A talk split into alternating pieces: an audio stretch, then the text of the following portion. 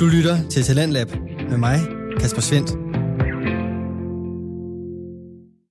Denne fredag byder på tre episoder af nogle af Danmarks bedste fritidspodcasts. I aften der skal vi primært høre fra det yngre segment af befolkningen, og vi begynder med to unge kvinder, Sara og Lisa, som taler omkring ekskærester i podcasten Sjælestund. For jeg var vant til, at der var en, der tog mig i hånden og hjalp mig op. Og det var der lige pludselig ikke mere, så det har virkelig været en hård tid, og det tog mig i hvert fald det tog mig faktisk et år at komme sådan over min sidste ekskæreste. Jeg tror, det første halve år var så intenst, at man nærmest ikke gør noget i løbet af en dag, uden at tænke på vedkommende. Derefter får Luca og Niels sat ord på nutidens samfundstendenser og livet som gymnasieelev i Danmark anno 2021. Det gør de i et afsnit af Det Halve Liv. Jeg har de sidste par uger i hvert fald fået en del øh, hvad hedder det, Facebook-invitationer til studentergilder. Ja. Hvor, øh, altså, hvor man ser, at, at der er nogen, hvor der er op til 50 mennesker eller sådan noget Ja, ja. inviteret. Hvor, hvor, hvor det ligger jo bare så fjernt fra den virkelighed, vi er i lige nu. Og til at runde det hele af, taler Erika omkring selvsabotage i en episode af Store Lille Verden det er nemt at blive faret væk i observeringer og følelser, der er omkring sådan, hvad gør de mod os, hvad gør de forkert, hvad skal jeg sige til dem, at de skal gøre bedre, og så videre, men det er også bare vigtigt at have selvindsigt. Vi skal altså igennem mange vinkler i aften, men fælles for dem alle er, at de kommer fra nogle engagerede unge mennesker, der har valgt at dele deres stemme, fortælling og holdning med os. Og det er præcis dem, du skal være åben og nysgerrig på, for at få mest muligt ud af programmet her. Og først, der kan du altså blive klogere på, hvordan to unge kvinder ser tilbage på deres brud, gode som dårlige, når Lisa van der Mart og Sara Rand Sørensen taler omkring ekskærester i et afsnit af Sjælestund. Det er en fritidspodcast, der emmer af ungdommens naive håb, og samtidig har de to værter også en tilgang til livet, der normalt ellers kun ses ved personer med meget mere erfaring. Det skyldes nok blandt andet, at de to værter allerede har oplevet livets større glæder og sorger. Præcis den kombination af ungdomligt syn og en bagage fyldt med mere end det sædvanlige, gør, at de to unge kvinder lige har det ekstra at tilbyde os i deres afsnit. Hør med her og find ud af, om ikke også du får noget ud af det tilbud.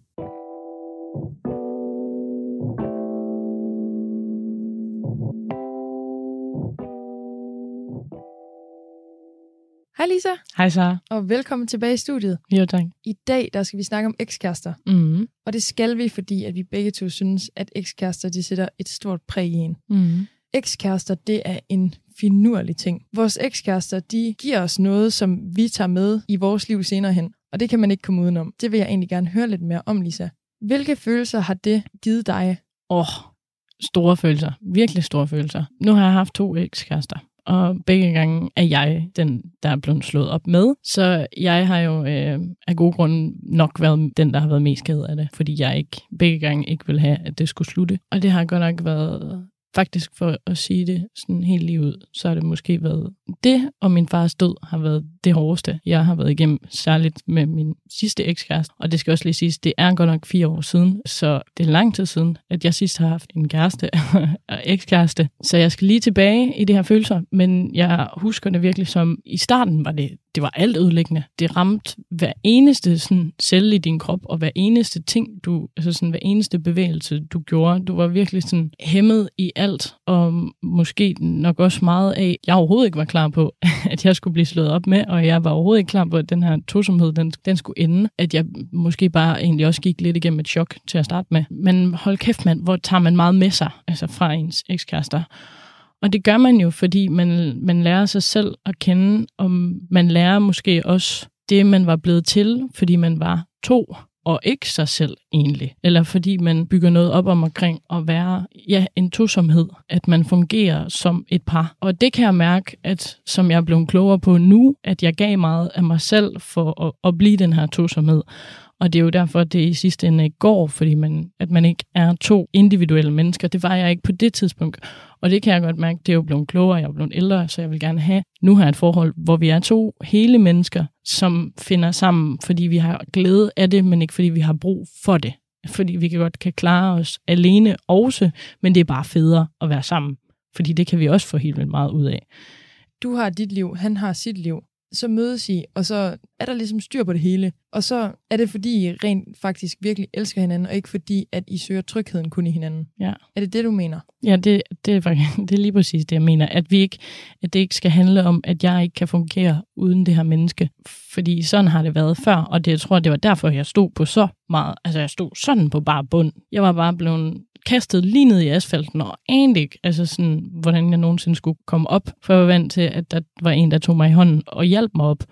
Og det var der lige pludselig ikke mere. Så det har virkelig været en hård tid, og det tog mig i hvert fald det tog mig faktisk et år at komme sådan over min sidste ekskæreste. Jeg tror, det første halve år var så intenst, at man nærmest ikke gør noget i løbet af en dag, uden at tænke på vedkommende. Og det synes jeg, der er vildt, at der findes de her mennesker nu, som man overhovedet ikke... Altså, jeg snakker ikke med hverken min ene eller den anden ekskæreste. Den første egentlig bare, fordi pff, vi har to forskellige liv. Der er ikke noget der. Den anden lidt mere, fordi det måske var svært, og det stoppede så bræt og du blev kærester med ham, og det der med at få en ny kæreste. Og ekskærester går heller ikke altid så godt i samspil, altså sådan, at man snakker med begge dele. Men hvorfor må man ikke have et forhold til sin ekskæreste? Altså som vennebaseret, når man har en ny kæreste. Altså hvor jeg tænker, det kunne faktisk være meget relevant at spørge dig om, fordi mig og min ekskæreste netop ikke havde noget forhold, da I var kærester. Hvorfor tror du, det er så nødvendigt? Altså sådan, var det et behov for dig, at han ikke måtte snakke med mig, eller hvordan? Det var nok mere fordi, at man vidste, at to mennesker, de havde et bånd sammen, og fordi man var bange for, at det bånd ville blive skabt igen. Man var vel usikker Mhm. mm-hmm. på, at de ville finde sammen igen, eller man var vel usikker på sig selv egentlig, om hvorfor skulle jeg være bedre end hende? Hvorfor skulle han ikke vælge at være sammen med hende, altså i stedet for at være sammen med mig? Men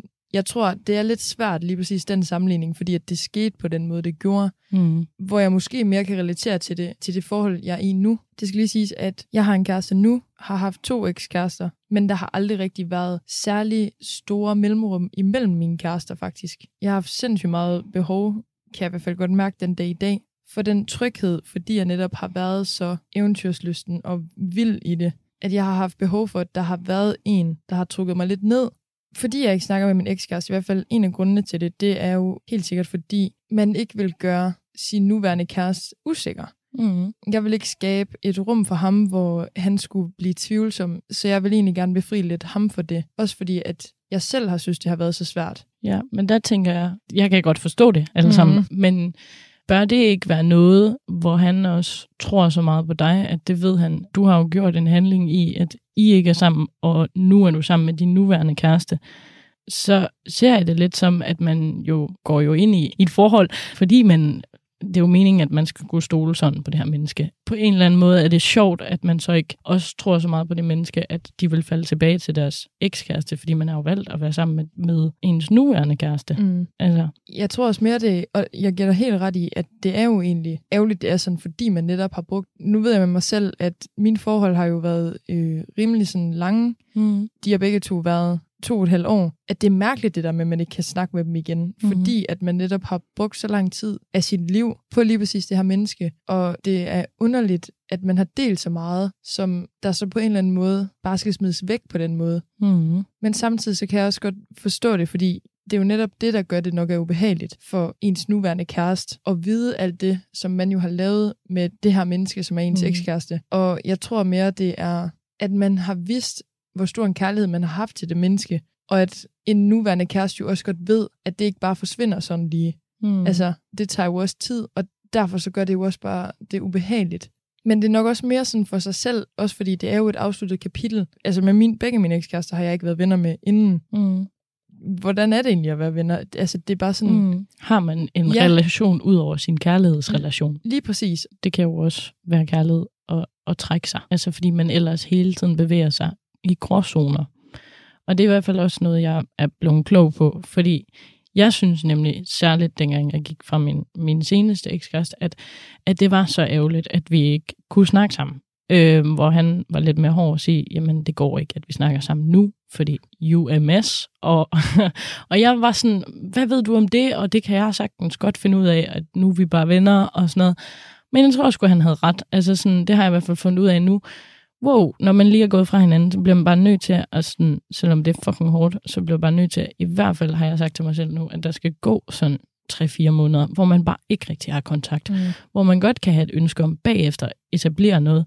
altså en relation, eller altså noget af relationen fra før, venskabeligt. Man bliver nødt til at finde ud af at lære, hvem man er uden personen, for at kan finde ud af, hvad kan vi give hinanden bagefter, når vi skal være en venskabelig relation, og om man kan finde ud af det.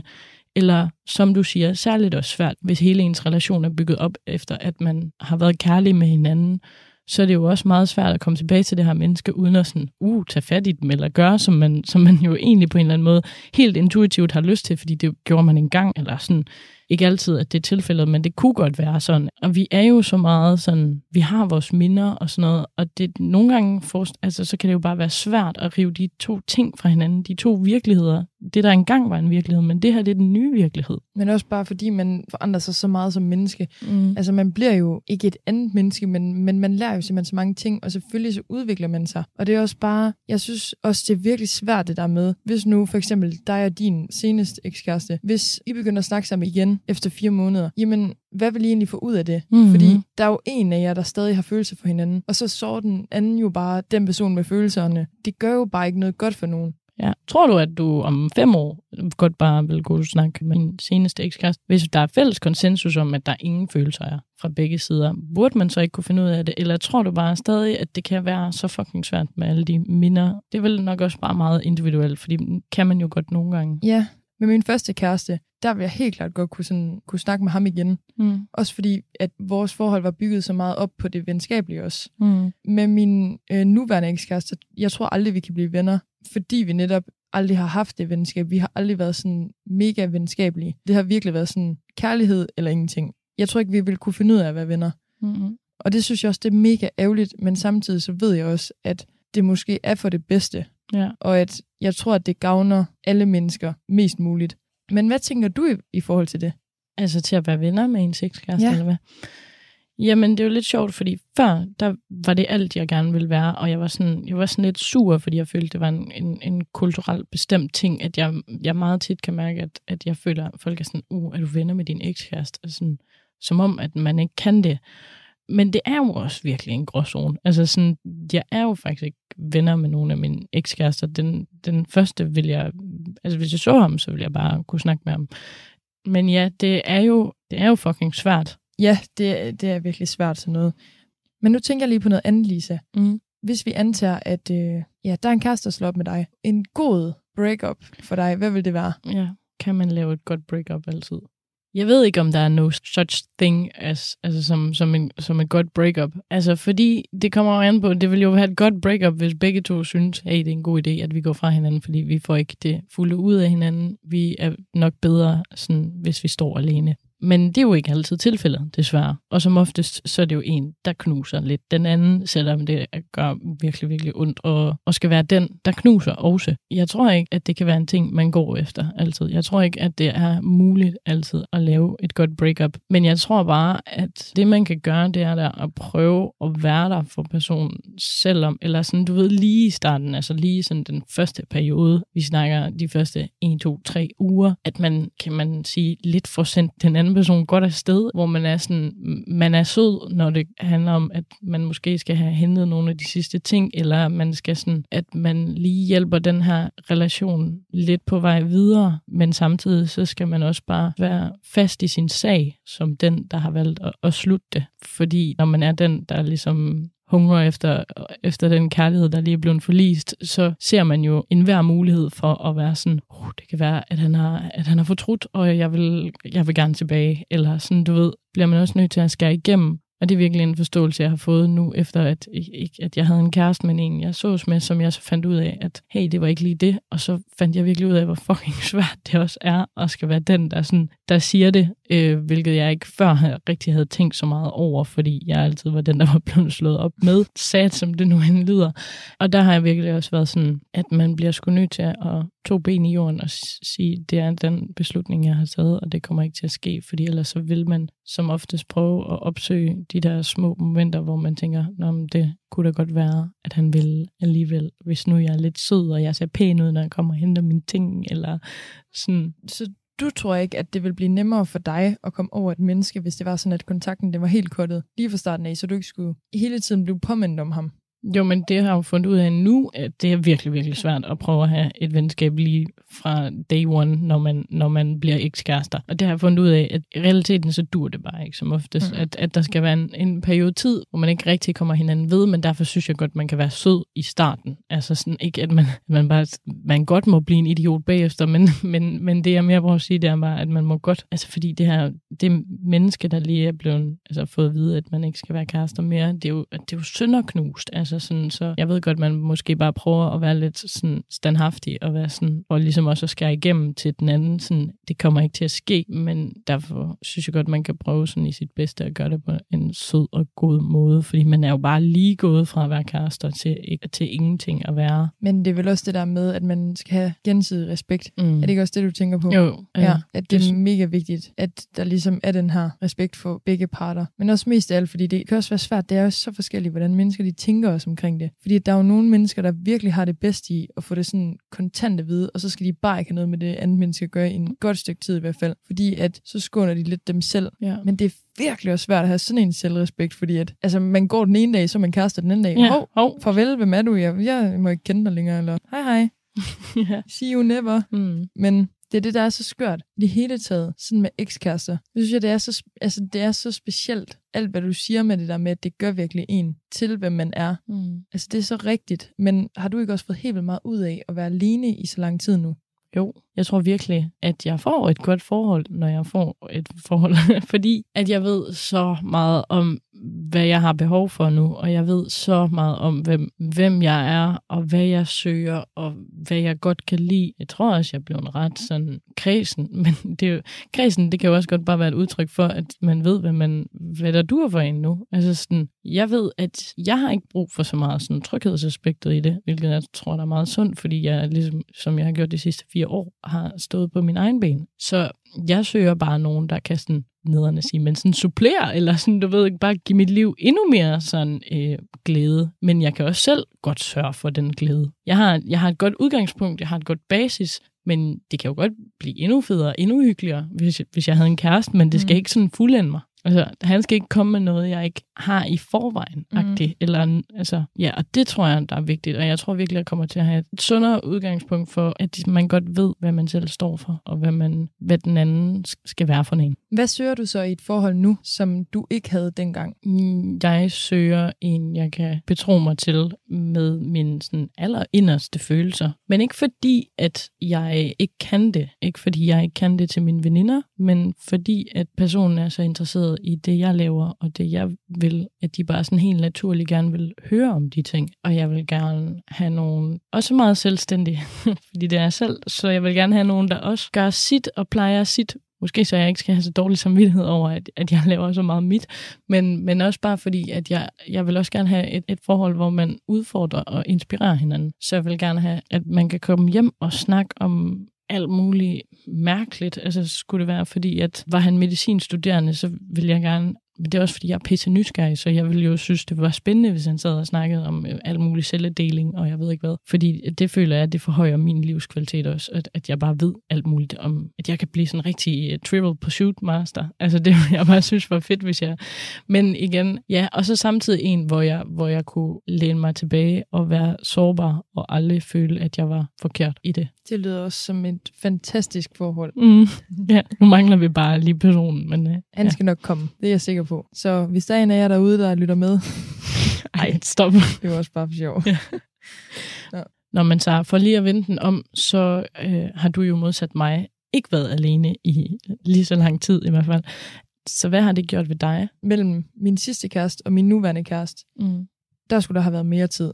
Ja, man kan selvfølgelig ikke rigtig selv bestemme, hvornår man møder mennesker, Mm. men det havde nok været godt. Det har været passet godt ind, hvis, du, hvis det var, fordi du havde haft lidt længere tid, måske. Ja, til at finde mig selv i hvert fald også. Mhm. Men i det hele taget, så har det gjort, at jeg er specielt til min kæreste nu helt vildt forbundet til ham.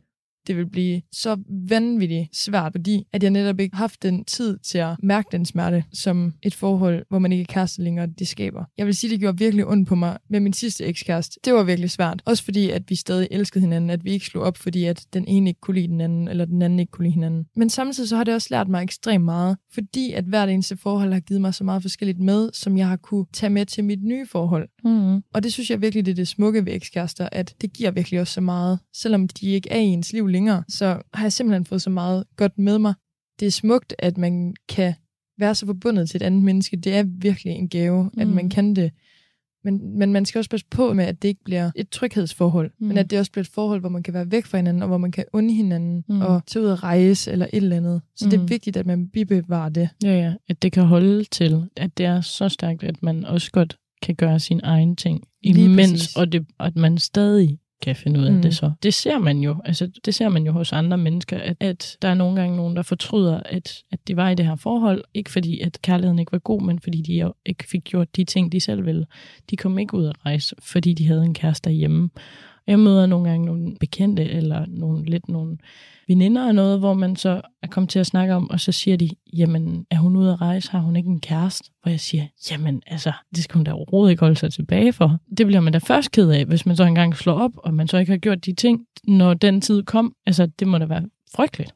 og det er også en ting, som jeg virkelig er glad for. Altså sådan det der med, at jeg har været ude at rejse i sammenlagt et år. Mm. Og det er jeg så glad for, at jeg har kunne gøre, og har tilladt mig selv at gøre, men at de også har virkelig altid været meget støttende. Faktisk alle mine ekskærester og mm. kæreste har været mega støttende omkring det. Og det synes jeg, det er en gave, det der med, når man kan, når man begge to kan udfolde sig. Også fordi den her tid her, de år her, det er jo der, hvor man udvikler sig allermest. Så man skal jo ud og finde sig selv. Mm. Og hvis, hvis at man ikke får muligheden for det, det vil være den største skam. Ja. Fordi det er nu, at ens udvikling er så stor. Ja, der skal, øhm. der skal være rum for at udvikle med hinanden og på Ja, hinanden. virkelig. Ja, fordi, men det er jo også det, der kan være svært, fordi så kan man vokse fra hinanden. Ja. Fordi så finder man ud af, at man ikke... Men det er jo øh, derfor, man også tit, tit ofte er bange for altså, at rejse væk fra hinanden. Det er jo fordi, hvad nu hvis at vi så ikke holder? Men det er jo det, jeg synes, der er fedt, fordi at du finder ud af, om det er det rigtige. Du finder Ja. ud af, om vi netop Lige altså, præcis. kan leve uden hinanden også. Mm. Eller kan leve med hinanden. Ja, men vel også finder ud af, om kærligheden er så stærk, at den Præcis. kan holde til det. Og hvis den ikke engang kan holde til det, Hvad kan Hvad den kan- så holde til? hvad kan den så holde til? Mm. Og hvad kan man så bruge den til, hvis ikke den er sådan, at den ikke kan holde til stort set alt? Præcis. Så skal det jo ikke være jer to Nej. alligevel, måske, eller hvad? Nej, det er nemlig det. Mm. Og det er, også, det er også derfor, jeg synes, det har været så fedt altså, at komme ud og rejse, mens man har haft en kæreste. Mm. Man sætter det jo, man sætter det jo virkelig sådan, man udfordrer det jo. mm. Og det er jo en ting, som jeg specielt elsker. Jeg elsker, jeg, jeg kan ikke lide, hvis det er sådan, der er stillstand på, på et forhold. Der skal Mhm. ske noget, og det skal, altså man skal udfordre hinanden. Ja. I stedet for at, Og trøste hinanden, eller Ja. sådan, og, og, og nurse hinanden. præcis, i stedet for at komme kun til hinanden, fordi at man har brug for en skulder, så skal man virkelig også huske at udfordre hinanden. Mm. Men det er også en, en lille ting, jeg meget har taget med mig. Altså sådan, mm, så skulle det jo ikke være os to alligevel. Altså sådan, så bliver jeg helt glad for alle de ting, der er sket, og alle de ting, der er blevet kastet på vores forhold, som gjorde, at det kunne ikke holde til det. Altså sådan, han er sammen med en ny, men det er jo fordi, han ikke skulle være sammen med mig så, fordi ellers så var vi stadig sammen. Så havde vi fundet ud af det. Men det var det her, der var, der var resultatet, og så, så skal man også bare vide, have tiltro til, at så er det altså også bare, fordi det er sådan, det skal være. Mm. Ja, Mm. lige præcis. Der er jo Mm. en grund til, at det ikke blev sådan. Mm. Der er, en, der er en grund til, at der er nogen, der kommer og siger, jeg vil gerne slå op. Mm. Altså, og ikke, at der ikke godt kan være historier med, at man så finder ud af det, og man også bare lige skal prøve at have noget tid alene. Og der er så mange gråzoner i kærlighed, og det er slet ikke det, jeg siger. Men jeg siger bare, som oftest, så er der jo en grund til, at der er en, der kommer og siger, det går ikke. Altså, fordi ellers så kommer de og siger, hey, jeg har et problem, men vi skal løse det. Men Mm. hvis de kommer og siger, hey, vi skal slå op, så er det jo fordi, de... Ikke vil løse problemet. Ja. ja. Eller ikke føler, at det kan blive løst. Mm. Men ved du hvad, Lisa? Nu har vi snakket i super lang tid om ekskærester, og vi kunne jo blive ved. Mm. Men jeg synes, vi skal til at få en ende på det. Ja. Jeg synes virkelig, det her emne her, det er vildt spændende, mm. fordi det netop er så... Det er jo egentlig så ømt et punkt, Mm. men samtidig så er det også bare, fordi det er så individuelt. Det er så forskelligt, hvordan man oplever ekskærester. bare så og nuanceret. Altså sådan, fuldstændig. ja, som du siger, der er så mange oplevelser Ja. af det, og der er ikke nogen oplevelse, der er ens, fordi man er to forskellige mennesker, og det vil aldrig, du vil aldrig kunne putte det over en boks. Overhovedet ikke. Det kan man jo faktisk lige præcis tage os to som et eksempel.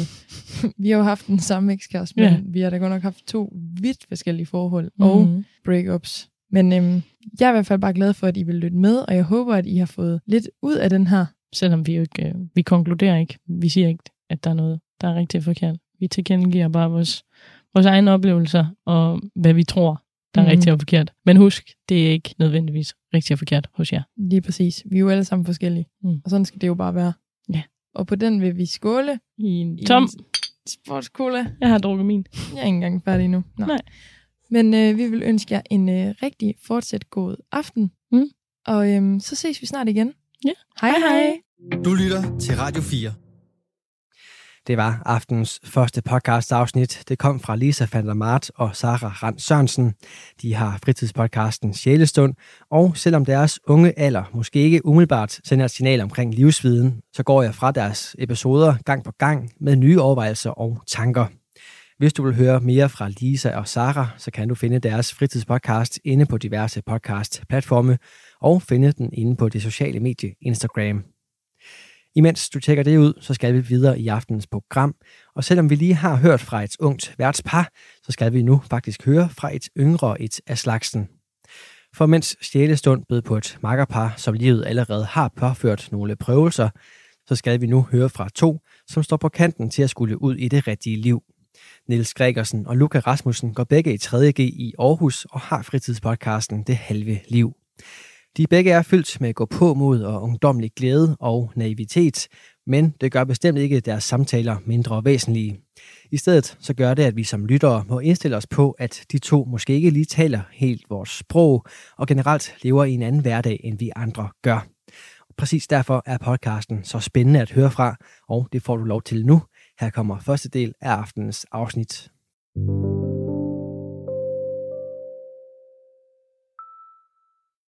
Hej og rigtig hjertelig velkommen til øh, Det Halve Liv.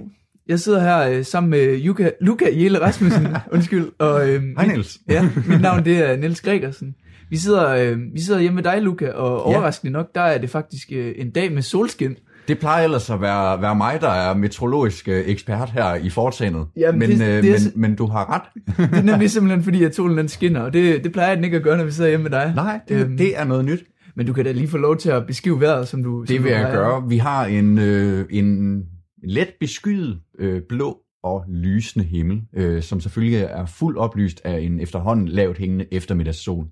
Derudover så ligger den hvide øh, vintersne og øh, jamen, som et tæppe ud over de grønne plæner her i Villa-kvarteret. Så øh, jeg synes, at øh, det er den mest oplagte øh, situation at, at sætte sig ind og optage et, et dejligt afsnit podcast, Niels. Jamen, det er rigtigt at få en øh, god kop kaffe. Og Lige præcis. Sidste år der efterlyste vi nemlig noget sne, og øh, nu er det kommet.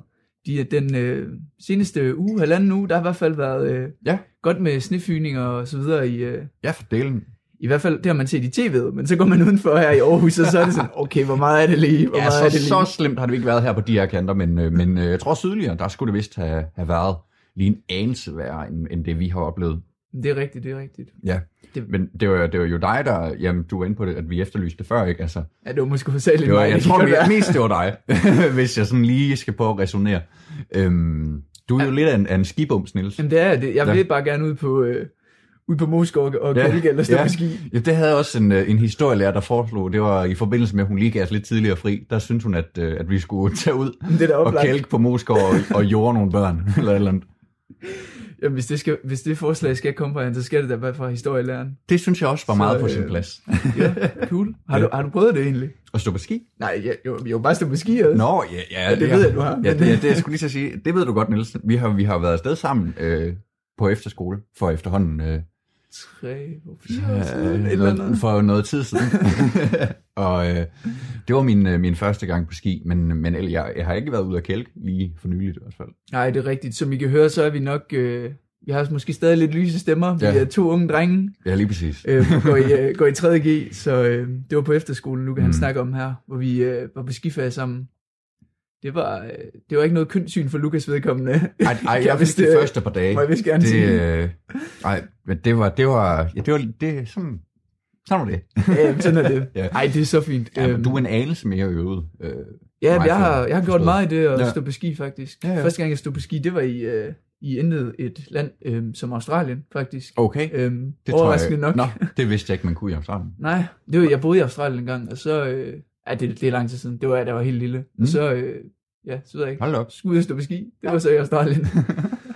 Jamen, det er en helt anden historie. Ja, okay. Jamen, Det kunne være, at der ligger et, øh, et specialafsnit og venter der. Jamen, på, det kan øh, godt være. På øh, sådan, sådan en biografisk take. Ja, på- nu når vi ikke dig, øh, kan komme på ski i år. Fordi... Øh, Nej. Ja, det var jo, det var egentlig... Øh, Udover Moskov. ja, ud over Moskov, og måske øh, i, i Rigskov, ned ad nogle bakker foran Hvis man er øh, frisk, så kunne man også tage, tage Viborgvej ind, øh, ind i Aarhus. En, en vej, en trafikeret Ja. vej, lige ude på cykelstien. Hvis eller man er frisk. det skal ikke være en opfordring. Nej, du gør der ikke i de der, øh, hvad, jeg ved ikke engang, hvad de hedder, de der ski, man kan have på, sådan en langrend om sommeren med, rulle- med hjul på. Ja, ja. Men jeg synes, det ser mega sjovt ud. Ja, det, altså, når der, når der kommer sådan en jorden forbi. Jui, jui. Jamen, det er rigtigt. Kæft, mand. Altså, ja, det, det er helt sikkert... Øh, ja, det er i hvert fald anderledes end, end, øh, end noget andet, man prøver lige øh, cykelløb og den slags, Mm. øh, som de fleste jo gør det i, i en eller anden grad. Øhm, men at tage en tur på rulleski, Det kan være, vi skal prøve det til sommer. det, jeg, vil ikke tage-. Jeg vil ikke udelukke Tag mikrofonen med ud købe et par rulleski, og Ja. så øh, køre Ja. rundt i Aarhus og, og snakke lidt, mens vi optager. Så skal vi undgå øh, veje med brosten i hvert fald. men, Det- øh, men ja, det, det kunne... Det er en mulighed, der står åben. Nu når vi, øh, jo. vi kan ikke komme på ski i år jo. Nej. Eller, det ved jeg ikke, om man kan. Øh, der er selvfølgelig lidt problemer med dem, der er taget ned og arbejdet Jeg skulle i lige Alperne. til at sige, men, der øh, var lige nogle, nogle, øh, nogle øh, arbejdende, der, Ja. der, øh, der var taget et smut til Østrig. Ja, Det var egentlig en, en, en lidt øh, bizarre historie. Igen sådan en, hvor man tog sig lidt til panden og tænkte, ah, for fanden. Jamen det kan man sige, men altså på den anden side, jeg var jo også selv lige øh, på skiferie med, med hvad hedder det, gymnasiets historie. Det var Ja. også lidt en bizarre historie, hvor man Jo, også tager sig lidt til panden og tænker, Jamen, det er måske andre grunde, ja, ja, ja, vil ja. jeg så sige. men det der, det, ja. princippet er det samme ned og, og Ja, drikke ikke? nogle øl, og så ud og stå på ski, Ja, eller hvad man nu gør. ja, under lidt andre, for, andre forudsætninger, vil jeg sige. Men, men øh, at tage afsted øh, i uge 7 med gymnasiet, det er, er part nok i sig selv. Det vil jeg også gerne give ret i. Ja, det er det. Det er det. Det er, det er noget, jeg synes, alle skulle opleve, Ja. hvis, øh, hvis man tør. Det kan vi nok ikke tør. lave et afsnit om. Det, øh, det, det, Nej, i hvert fald ikke i år, og nok heller ikke næste år. Der nej, men jeg tænker, det er jo ikke noget, vi kunne snakke om, øh, altså din, øh, din oplevelse der. Nå, hvad? Ja, det er, jo- jeg tænker ikke, det er noget, der som sådan kan videregives Nå, øh, i et, øh, i et savligt forum på den her måde. Ej, det tror jeg heller ikke, bestemt ikke. Så tror jeg, vi skal, vi skal ændre vores, øh, Ja. vores retningslinjer for den her podcast lidt. Også til at sige, så skal vi finde en anden kanal og, ja. og, og En anden komme ud, frekvens. lige præcis, og komme ud med, med den information. Ja, men altså, anyway, så er det i hvert fald dejligt, at der er sne, og, ja. øhm, og jeg læste også øh, en, en overskrift, at der var en, jeg ved ikke, en femårig dreng, der havde, havde sagt, at jeg har aldrig sne, set sne i Danmark før, og det er jo, øh, det er jo i sig selv lidt ærgerligt, så Ja. øh, nu er det godt, at det er. Ja. Og, øh, Jeg, jeg tænkte faktisk også godt på, at der var en af de her dage her, hvor det altså snede sådan, altså forholdsvis meget. Mm. Det var så om aftenen og sådan noget, og jeg tænkte faktisk, okay, det kunne være, jeg skulle prøve at gå ud, fordi jeg kan ikke huske, gå udenfor, bevæge Ja. sig ud i verden. Ja, det, det, er, det er voldsomt nok i sig selv, pt. Men, men, men jeg kunne simpelthen ikke huske, hvornår jeg sidst har stået i sådan et, øh, i sådan et dalende snevejr der på den måde. Altså Nej. det, det er udover sådan noget fra, fra hvor man var barn og op og kælke eller sådan et eller andet. Ja, så du blev, du blev positivt overrasket. Så kan jeg så Ja, fortælle, i, øh, i går, der, der uh, jeg har matematik, eller jeg har terminsprøve i skolen lige nu. Jeg sad til en øh, fem Aha. timers matematikprøve i går, øh, Ja. derhjemme, Ja. virtuelt. Mhm. Så, øh, så om eftermiddagen, så var jeg sådan helt øh, ør i hovedet, så Ja. ja. man nu er efter at have lyst differentialregninger og funktioner, to variabler og så videre, alle de gode ting. Ja. Så tændte jeg så tv'et, og jeg hørte bare, jeg hvordan, øh, hvordan det snede i hele Danmark, og der var problemer på Bornholm og Ja. andre steder. Ja, ja. Og så, så om aftenen, så går jeg så ud, og så, jeg, jeg tager bare det, det hele Mm. store tøj på, sådan, jeg havde ikke været ude om, om dagen. Og så kommer jeg bare ud til sådan, som det er i Aarhus nogle steder, sådan, sådan lidt, lidt i vejkanten, Ja. og sådan, der er bare salt over det hele og sådan noget. Der blev jeg faktisk lidt skuffet. Ja, okay. Men, Ej, det øh, kan jeg fandme godt forstå, Niels. Kan være, det er mig, der ikke Ja. har noget, nogen geografisk sans eller noget, det ved jeg ikke. Nej, nej, men selvfølgelig, hvis man lige havde sat, uh, sat, sat næsen op efter et godt snevejr. ja, Ja. Ja, sådan er det. Hvis vi lige skal drage en parallel til det her, Niels, øh, altså, øh, nu er det ikke fordi, det hele skal handle om højskolesangbogen. Nej, men, øh, det må det gerne. Det må men, det gerne, men det er ikke fordi, det hele skal. Øh, det er jo, øh, der er faktisk ikke én højskole, en, en højskole vintersang, som ikke indeholder ordet sne. Okay, og hvor- hvor- hvorfor ved du lige præcis det? Det, øh, det er en lang historie. Men der er kommet en ny sang, der hedder Januars restløse hvile, hvile som, øh, som faktisk handler om en øh, vinter uden sne. Nu har jeg, det, jeg har faktisk godt Ja. hørt noget om den debat med, øhm, jeg kan ikke huske, hvornår det var, om det var Mm. tidligere på året eller Ja. sidste år, hvor, hvor der faktisk var et problem i, i de sange, vi synger, Lige præcis. hvor der indgår sne og hvad en normal dansk sommer er. Ja. Øhm, tidligere, hvornår de her sange, gode sange, de er skrevet, Mm. hvor det netop er den her ja, idealistiske... Ja. Øhm, fuldstændig romantisering af, af, af, af de her brede øh, kornmarker og. Mm. bøgetræer, ikke? Øhm, som, som måske ikke er det natursyn, vi har i dag. Ja, men, men netop også det med, med, med vinteren, mm. at, altså Lige hvor meget vinteren ja. ja. har, har ændret sig. Øhm, desværre. Måske synes du det er godt. Jeg, jeg, synes, jeg siger desværre. Ja, jo, men altså, Sådan er vi forskellige. Ja, ja, ja. Det er træls at cykle lige pt. Ja, ja Jeg har måttet været nødt til at, at, hoppe i den, den kollektive trafik for at komme rundt. Puha. De få Det gange, jeg nu sjovt, skulle bevæge mig udenfor. Nej, nej, det er sgu aldrig sjovt. Jeg er, sgu, jeg er glad for at cykle, men jeg har stort set ikke cyklet siden øh, første uge af december. Nej. Så øh, Altså, fordi du er bange for at glide, eller hvad? nam, nam, for det første, så har jeg ikke skulle ud særlig Eller fordi ofte. det er koldt. og, for, øhm, og lige nu der er det jo også pissekoldt, ja. Ja, det er og, rigtigt. og der er altså også bare en, en risiko for lige at, at tage turen hen ad asfalten der. Jeg vil sige til, til Lukas forsvar, jeg vil også, din, øh, din vej her, den er, den er nådesløs. Ja. Ret, ret drab. Ja. går ned ad bakke, og der er ikke, noget, øh, der har ikke været nogen øh, sneskål forbi den. Nej, Jeg kommer også øh, kørende herhen og lige svinget. Så fordi det går op ad bakke, så skal man lige gas lidt op. Det skal man ikke trykke for hårdt på speederen, før man lige øh, nej, der skal, der, glider lidt skal, ud. der skal lige godt tryk på derfor, ellers Ja. så kommer man sgu ikke op. Nej, det, øh, ja, det er så fint. Ja, men vi er jo øh, cirka, cirka midtvejs i øh, den sidste vintermåned, det er den 10. februar. Ja. Og øh, så går, går vi jo et, et forår i møde. Vi får årstiden med os. Jamen, det gør vi helt sikkert. Så kommer, det også, så kommer vi også til et nyt kapitel i højskolesangbogen med en masse gode sange. Det gør vi. Det er vi taget til den tid, Niels. Ja, det kan vi. Det kan vi helt det er sikkert. en aftale. Mm. Det skal du ikke sige to gange. Nej. Men har du det ellers godt, Luca? Ja, det, øh, det synes jeg, Niels. Altså, jeg, jeg må indrømme, at, at øh, der er mange morgener, og, hvor man åbner computeren der for at, at gå ind for at deltage i en virtuel undervisning, hvor, hvor jeg bliver ved med at spørge mig selv, hvorfor? Hvorfor? Hvorfor gør jeg det her mod mig selv? Det, er- jeg synes, det, det, er, det er lidt en pinsel efterhånden. Og jeg må godt nok også indrømme, at ikke at se nogen mennesker, det er, er godt nok øh, hårdt. Jamen, det er rigtigt, øh, det er rigtigt. Det kan være, det er derfor, vi snakker så hurtigt og, og meget, Ja. ja. når vi er sammen. Jeg skulle, jeg skulle lige til at sige, jeg tror næsten, det er, det er der, den ligger, Niels. ja. Jamen, det er rigtigt. Man, øh, man får sådan en lille eksistentiel krise hver morgen, når man Ja, øh, ja, åbner ja. computeren op, og, Ja. Og Teams-opkaldet står og loader, eller Zoom, eller hvad Ja. man ellers bruger. Ja, og, og så er der, altså, der er så mange, vi har snakket om det før, ikke? men så mange ting, der, der bare ikke giver mening. Ikke? Nu startede jeg for eksempel dagen med idræt, ikke? og danse øh, cha-cha-cha øh, med sig selv foran øh, et, et, øh, et Zoom-møde. Det, ja, det, det bliver sgu ikke helt godt. Altså. Ej, men det, vi har snakket om det. Det er altså ikke noget, man skal byde nogen mennesker. Nej, Det er, øh, det, det er den nye form for tortur, tror jeg, du de har, kommer til har, har at sagt tidligere. efterspørge det fra, fra Nordkorea og Kina om, ja. Om, om ganske kort tid, om ikke de kan få nogle, nogle bondede øh, øh, lektioner fra danske gymnasier. Men det er rigtigt. Altså, jeg det tror kan, det jeg vil knække hvem som helst. Jamen, jeg tror også hellere, jeg vil ligge ned i en grotte og høre dødsmetal øh, Ja, ja. på, på uh, repeat. Jeg skulle øh, også, altså det der waterboarding der, det kunne Ja, jeg også sagtens tage en hel dag frem for, øh, for fire lektioners øh, virtuel undervisning. Ja, ja. ja det, det har du måske ret i. Ja, Men sådan er det jo nu engang. øhm, det er jo desværre et vilkår, vi alle sammen er underlagt. ja. De, øh, de mindste skoleelever, ja, hvad er det kommer 0 til tilbage. 4. klasse, de er kommet tilbage. Mm. Vi, øh, vi sidder her, det er onsdag i dag, Ja, øhm, og de kom tilbage i mandags. ja. De ser glade ud på, øh, på medierne og i, i nyhederne, må man Jeg, sige. ja, jeg ved ikke, om du har set øh, Socialdemokratiet sådan en, øh, en velkommen tilbage på deres Facebook. Nej, det Øh, sådan et ikke. billede af, af en, en øh, lille skoledreng, der står i, i sneværet, og så står der velkommen tilbage.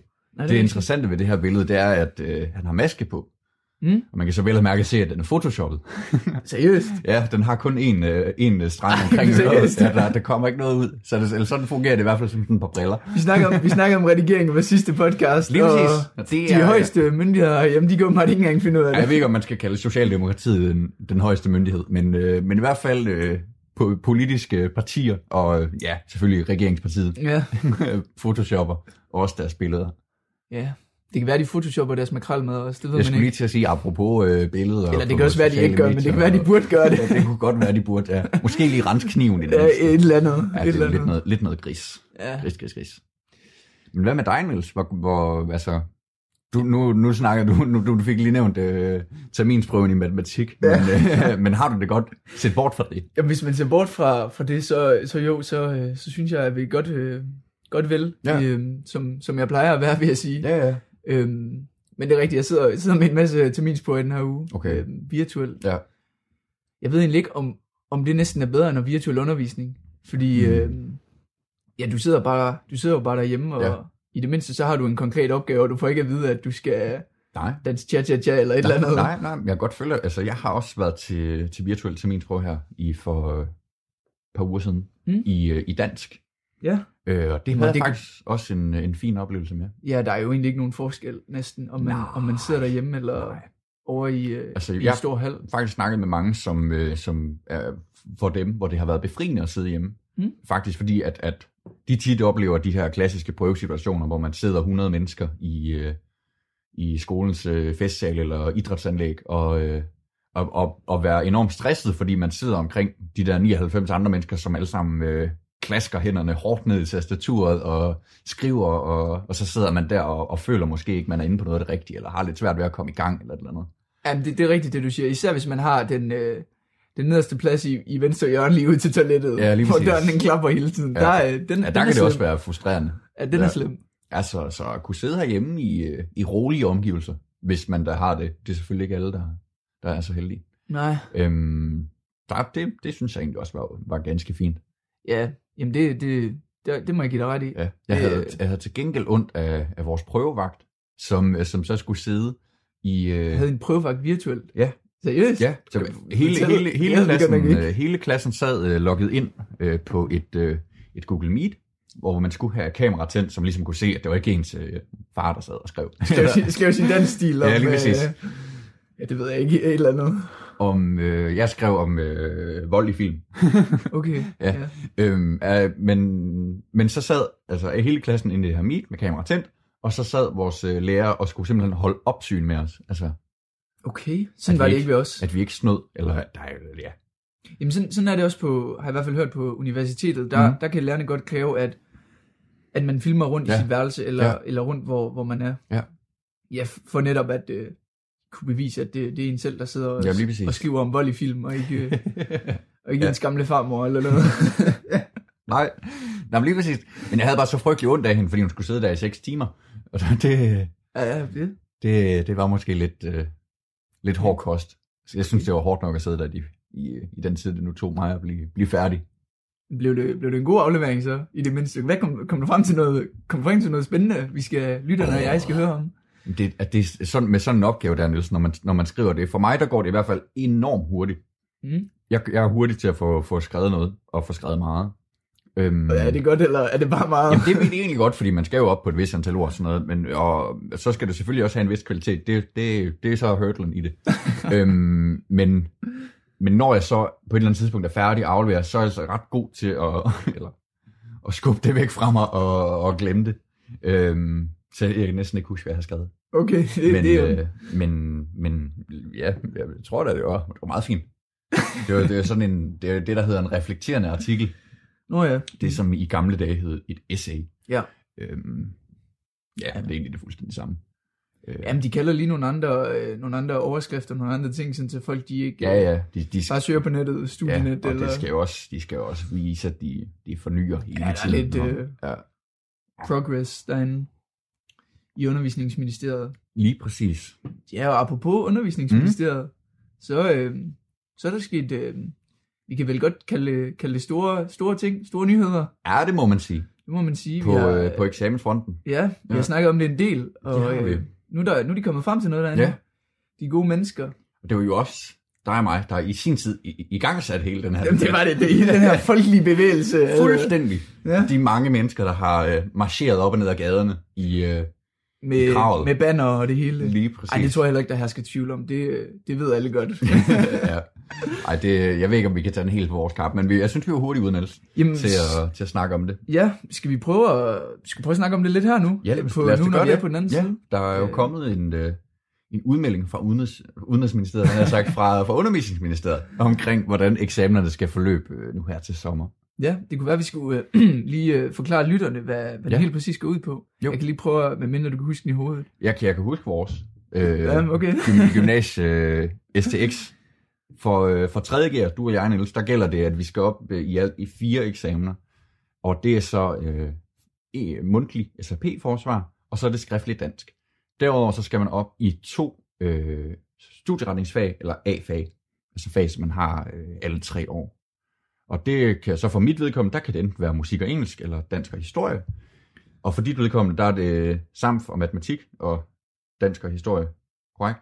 Ja, Ja. lige den der matematik der, det, Nå det, ja, der, der, Der er, der er nemlig lidt, øh, et benspænd. ja, du fik... Øh, om der er nogle embedsmænd, der har siddet og, siddet og gjort det lidt besværligt for os, der faktisk har matematik, om vi skal op eller ej. Ja. Øhm, eller det ved jeg ikke, det kan også være, at det bare ja. er os, der ikke kan forstå det. Ja.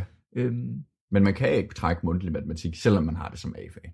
Nej, og det er nemlig det. Ja. Det, er lidt, det er lidt uklart, øh, Ja. fordi der, er- vi skulle netop op, som du siger, i, Ja. øh, i tre mundtlige, inklusiv mm. SAP, og så Ja. en skriftlig dansk. Ja. Men, men matematik mundtlig er fjernet fra udtræk, Mm. Øh, så det kan jo egentlig ikke være matematik.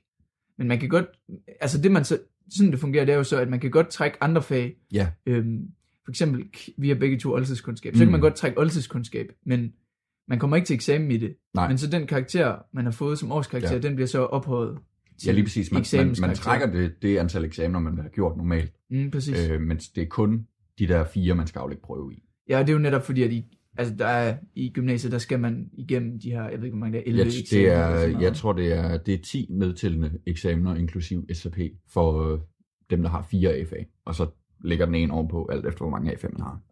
Okay. Ja. Vi har jo egentlig ikke, hvor, hvor mange eksamener har vi egentlig været til i gymnasiet? Det er jo ikke... Jeg har øh, været til en. En? Ja, i første G til fysik mundtlig. Uh, ja. Det er den Det, eneste. det lyder ikke sjovt. Men, Og så, øh, så trak jeg jo to sidste år, men dem, dem, dem aflagde jeg jo ikke prøve på. Nej. Nej. Ej, så har man jo også... Øhm, det var jo året før vi startede gymnasiet, der Mm. kom jo den her, jeg ved ikke om det var en reform, Ja, noget jeg skal kalde en gymnasiereform, Ja. øh, i det her foretagende i hvert fald. Ja. vi har ikke forstand på det, men Nej. Alligevel, ja. øhm, hvor, øh, hvor man netop, der var, hvad hedder det, grundforløbet blev en Mm. del af gymnasiet, hvor man så øh, faktisk skal til to små, ikke, hvor man skal til to små eksamener. Øhm, Ja. Lige præcis. så, så dem har vi jo også været oppe i, men det, Ja, det er er, rigtigt. det er sådan nogle øh, mindre eksamener. Man, jeg ved ikke engang, om man Det skal- er, det altså- er, det er sådan nogle prøveeksamener. Ja, det, sådan det er lidt, der ingen øh, tvivl om. At, ja. øh, På den anden side, så Ja. ja. er de faktisk nok gode nu mm. for øh, de 9. klasser, der skal starte i gymnasiet, Ja. Øh, hvor deres eksamener er blevet Ja. aflyst. Ja. I Det hvert tror fald sidste i. år. Men, øh, men det, som skolerne så også har fået dispensation til, det er, at de må aflyse eksamener i praktiske fag, såsom øh, øh, for mit vedkommende, blandt andet musik, som jeg jo har på A, øh, men dermed også de naturvidenskabelige fag, som jo i høj grad afhænger Altså må de af... aflyse dem? aflyse dem helt. Nå, sådan havde jeg ikke forstået det. Jo. Må Øh, eller skal? De må. Så det er, Det er, bare op, det, er op til, det. det er op til den enkelte skole at vurdere, om, øh, om undervisningen har, er, gør dem, eleverne i stand til at kunne øh, aflægge mundtlig Ej, eksamen. det er nok også fint nok, at regeringen lige deler lidt ud af magten. Og, øh, Ja, ja, ja. De skal Så- vise, at, Ja, ja, at det ikke er så centraliseret, som, øh, som det fremstår. ja, lige Så kan, så kan de lige få en lille godbid der Ja. af de forskellige rektorer. Men derudover så har de i alle fag gjort sådan, at, at øh, man må indskrænke pensum og Mm. se helt bort fra, fra den del af pensum, som har hørt til undervisningen, i, øh, der har været virtuel. Ja, Jamen, og det, det er igen, det er igen øh, altså op til det enkelte gymnasium, mm. når de udarbejder de her øh, eksamensspørgsmål. Lige præcis. Det er det. det, det er jo egentlig meget sjovt. På, på mit gymnasie, der er der, det er der sikkert også på dit, en linje, der hedder matematik og musik på en niveau. Ja, det er det også på mit, ja. Og der er selvfølgelig også nogle, øh, nogle hvad man egentlig matematik der? og naturvidenskabelige fag, ikke? Øh, som er sat sammen i linjer. Deres øh, studieretningsfag, der kan de jo, dem kan de jo ikke komme op i. Nej. Så, Så de, de, så, øh, så, så ved de- de jo nærmest, at de skal op i De dansk ved, og at de historie. skal op i dansk historie, medmindre de også har et, øh, et øh, hvad hedder det, fremmedsprog på en niveau. Jamen, det er rigtigt. Og så må, jeg Spansk, bare, for eksempel. så må jeg bare sige nu, og jeg ved ikke, om, øh, Mm. om, om det er lovligt at sige som gymnasieelev, men det er jo en kæmpe fordel at vide, hvad man skal op i, eller i hvert fald vide, hvad Ja. man ikke kan komme op i Ja. øh, på nuværende tidspunkt. Fordi Ja, sådan plejer det jo ikke at være normalt. Øhm, man plejer, det plejer først at blive offentliggjort øh, sådan Ja. i løbet af foråret, hvad man egentlig skal op i. Øhm, Ja, helt slut maj først. ja, præcis. Øhm. Og, og selvom det måske ikke er helt lovligt at sige, så er det jo en, en fordel at Ja, vide, selvfølgelig. hvad man ikke skal op i, og hvad man skal op i. Ja, jo, så ved vi Øhm, jo, hvor man skal, skal prioritere sin Ja, tid. ja, præcis. Og lige netop det, det bliver faktisk også meldt ud før øh, i år, end det gør normalt ellers. Altså, Altså- vi, altså så man ved på forhånd, øh, hvornår at, øh, Eller nej, man ved på forhånd, hvilke fag man skal op i. Ja, men altså, vi ved det før, man plejer. Ja, lige præcis. Ja, okay. ja, ja, ja, Ja, ja. Normalt så ved du godt på forhånd, men Ja. ja. skal op i det er ikke sådan, øh, Åbner døren. du skal møde klokken 8 til eksamen, går bare ind, shit, det er min historielærer, Ja. ja. mand. Fuck. Ej, Men, men det der med, med, med de linjer der, som, hvor begge deres studieretningsfag er aflyst, og, og de så formentlig skal op i dansk og historie, Mm. altså det er jo øh, matematiske linjer og naturvidenskabelige linjer, og det er måske ikke lige dem, som, som har størst, øh, altså sådan, måske personlig glæde og iver efter at komme op i dansk og historie. Nej, det er Jeg faktisk ved- rigtigt. Det har du en god jeg- pointe nu ved jeg kan ikke- lide jeg- alt det der humaniora. Jeg, skulle sige, jeg ved ikke meget om, om øh, folkene på de naturlige studieretninger, eller naturvidenskabelige studieretninger, men, øh, men jeg kunne forestille mig, at det ikke lige er deres øh, kop te. Nej, det har du skulle, nok ret øh, i. At skulle øh, analysere et strungedigt, eller, eller forklare om aztekerigets fald. Jamen, de, de er nok... Øh, de kan nok bedre lide det lidt e- eksakte. Øhm, som, Lige øh, præcis. Ja, I stedet for det her blødsøde søde noget om, øh, ja. om en eller anden øh, sang på højskole, sangbogen eller Ja, noget. ja, ja. Sådan en gang lort. Eller en tekst af Helle Helle. En stol for lidt. ja. Og, øh, Ja, men, men altså, det, jeg, jeg synes, øh, altså, det er sjovt, nu, nu ved den tid omkring eksamen, den har jo hele tiden været usikker for os, altså hvordan fanden, ikke også? men, men, men sådan, sådan er det jo altid. Ja, ja. Altså, det er jo ikke, det er jo ikke sådan er det jo at gå oh, men, gymnasiet. ja, og- men, men særligt i år. Ja, jo, jo, jo, jo, Ja, ja. det er jo rigtigt nok. Ja. Men, men alligevel, det er jo ikke, altså, det er jo også det at være, ikke at vide, hvad man skal. Det er Jo, jo, en del af det at Ja, ja, studere ja. øh, og gå til eksamen. Ja. Altså, du ved jo heller ikke, hvad du skal, hvilken sang på højskole sangbogen du går ind og tager i dansk. Altså. Ja, det kunne være godt, hvis der lå et par stykker af den. Ej, okay, nu snakker ja. vi også som om, at det bare er snak om højskolesangbogen. Ja. Der er også alt muligt, øh, alt muligt andet sjovt, man skal kunne. Okay. Men, men, men altså, jeg synes bare, det er, at det er sjovt, og det er rart at have fået noget afklaring omkring den der tid, ikke? Øhm, som jo stadig for os er ret uvis. Øhm, Men jeg er helt enig. Ja. altså, jeg har de sidste par uger i hvert fald fået en del, øh, hvad hedder det, Facebook-invitationer til studentergilder. Ja. Hvor, øh, altså, hvor man ser, at, at der er nogen, hvor der er op til 50 mennesker eller sådan noget Ja, ja. inviteret. Hvor, hvor, hvor det ligger jo bare så fjernt fra den virkelighed, vi er i lige nu. Ikke, at der er noget galt i at gøre det, det, det, det er slet ikke overhovedet, tværtimod. Nej, jeg, jeg, jeg er en af dem, der har jeg- gjort det. Ja, ja, lige præcis, og jeg skal nok komme. det, er- det er slet ikke det. Men jeg synes bare, det, det er altså op i mit hoved, der er det bare, øh, det er sjovt, og, at, at øh, Jamen, det ja, er rigtigt, det er og, rigtigt. Og, og, og tænke om den tid. Jamen, hvad, hvad er forsamlingsforbud på nu? Er det, Det er fem. Er det fem, ikke? Ja. Ja. og det er nemlig mit studentergilde, der har jeg lige ganget den- en faktor 5 med, det ved jeg ikke, Nej, nej. 12 eller sådan noget. altså. Ja. Jamen lige præcis. Så ja, Så Ja, nu altså, må vi se. selvfølgelig så håber vi på det bedste. Og, Ja, ja. Det tror jeg da også. Altså, lige nu, der, jeg tror, det lige var lå på den, den 4. juli, at de regner med, at alle er fuldt vaccineret. Så, mm. Mm. så det bør kunne gå op til den tid forhåbentlig. Ja, må, ikke. Jo. Trods alt, så, så var der jo altså, studentergilder sidste år, studenterkørsel og, Og ja. ude i hestevogn og det hele. Altså, det, vi ikke vil kunne klippe af. Har I bestilt en hestevogn i jeres klasse, eller hvad? Nej, Ej, desværre ikke, desværre Ej, så skal man også bo meget tæt på hinanden, for at det ikke skal tage en hel uge. Ja, det er rigtigt. Det er rigtigt. Ja, det kan, det kan hurtigt blive lidt uh, langtrungen, tror jeg. Men altså, hvis det skulle være, så er det da nærmest i, i Aarhus, København, Aalborg, nogle af de større byer. At de der provinsgymnasier øh, der, hvor, øh, hvor der er et kæmpe opland af, af små byer, hvor folk de kommer fra. Men det er rigtigt, det, hvis... det er øh, nok lidt mere tidskrævende. Nu når vi sidder herinde i Aarhus, og hvis vi så sådan lige forestiller os, at vi skulle med hestevogn til Rønde eller sådan noget, der, Ja. øh, der er alligevel et stykke. Det havde, øh, det havde nærmest været en dagsrejse, tror jeg. Ja, Ja. men øh, jeg, ved ikke, jeg ved ikke, hvor meget forstand man har på tid alligevel, når man øh, Mm. er i gang med studenterkørsel. Nej, det er nok ikke det helt store, kunne jeg Nej. forestille mig. Jeg tror selv ikke prøvet det. Jeg prøvede noget, der minder om. Men, Noget, der hedder festival. Ja, sådan et eller andet. Det, det er cirka samme koncept, bare på jul. Ja. Og uden Casey, eller i hvert fald ikke øh, live. Nej, så bliver det i hvert fald en, øh, en dyr tur. Så kan det være, at man Ja. ja. skal faktisk bestille en hestevogn, og ikke en, ikke en normal øh, er studentervogn, fordi hurtigt det er, også, øh. Ja. det, er også, øh, det er jo egentlig også en, en udgift. Ja. Det, øh, det er forholdsvis dyrt, de her forskellige øh, Ja. arrangementer, der skal til. Og vi har også snakket om øh, studenterhuer og så Ja. videre. Øh, Den Ja. fik, jeg, jeg, jeg var faktisk virkelig langsom til at bestille min Ja. studenterhue. Jeg fik først bestilt den i weekenden. Den her weekend. ja, Hold da op. ja. Nå, Så- men hvad, hvad er du endt med, Niels? Er det, er det så den, den store, pompøse guldhat med korsbånd og stjerner og diamanter? Ja. ja, men det ved jeg ikke. Nej. Det, øh, jeg tror bare, jeg, øh, jeg, jeg er sådan lidt konservativ på det, ja. på det område, så jeg, jeg, skulle, jeg skulle have den samme, som, øh, som min søskende havde. Ja. Men fordi at jeg, jeg er det mindste barn, så skulle jeg, jeg har den, der hedder Kongehuen øh, ved C.L. Seifert, men Ja. fordi jeg er det mindste barn, så skulle jeg have den, der hedder Kongehuen Plus. Bare lige Okay. fordi, at øh, skulle lige overgå min, øh, min søsken. Der er vi i velour eller sådan noget. Ja, ikke, sådan et sådan lidt, uh, her, der, der, der. Ja, det, det, det, var en lille, det blev faktisk lidt dyr. ja det, Men, det gør det hurtigt. Ja. Men ja, du har faktisk ret, altså, det der, altså, hvor, hvor dyrt det bliver, og hvor meget det løber op, alle de der forskellige ting, studenterhue, men også studentervogn, ikke, hvor, altså, Jamen, det, det gør det jo. og ja, hvis man også skal holde et gilde, ikke, øh, Ja, ja, ja. forplejning, For- for 70 drikkevarer, mennesker. og, og øh, når klassen kommer forbi med studenterkørsel, og ja, puha. Du lytter til Talentlab med mig, Kasper Svendt. Og mens Luca og Niels strømmer sig frem til sommerens forhåbentlig bedre dage, så skal vi gøre plads til nyhederne her på kanalen. Efter dem får du anden del af aftenens episode af Det Halve Liv, samt et afsnit af Store Lille Verden med Erika Andersen. Men først altså dagens sidste nyhedsoverblik.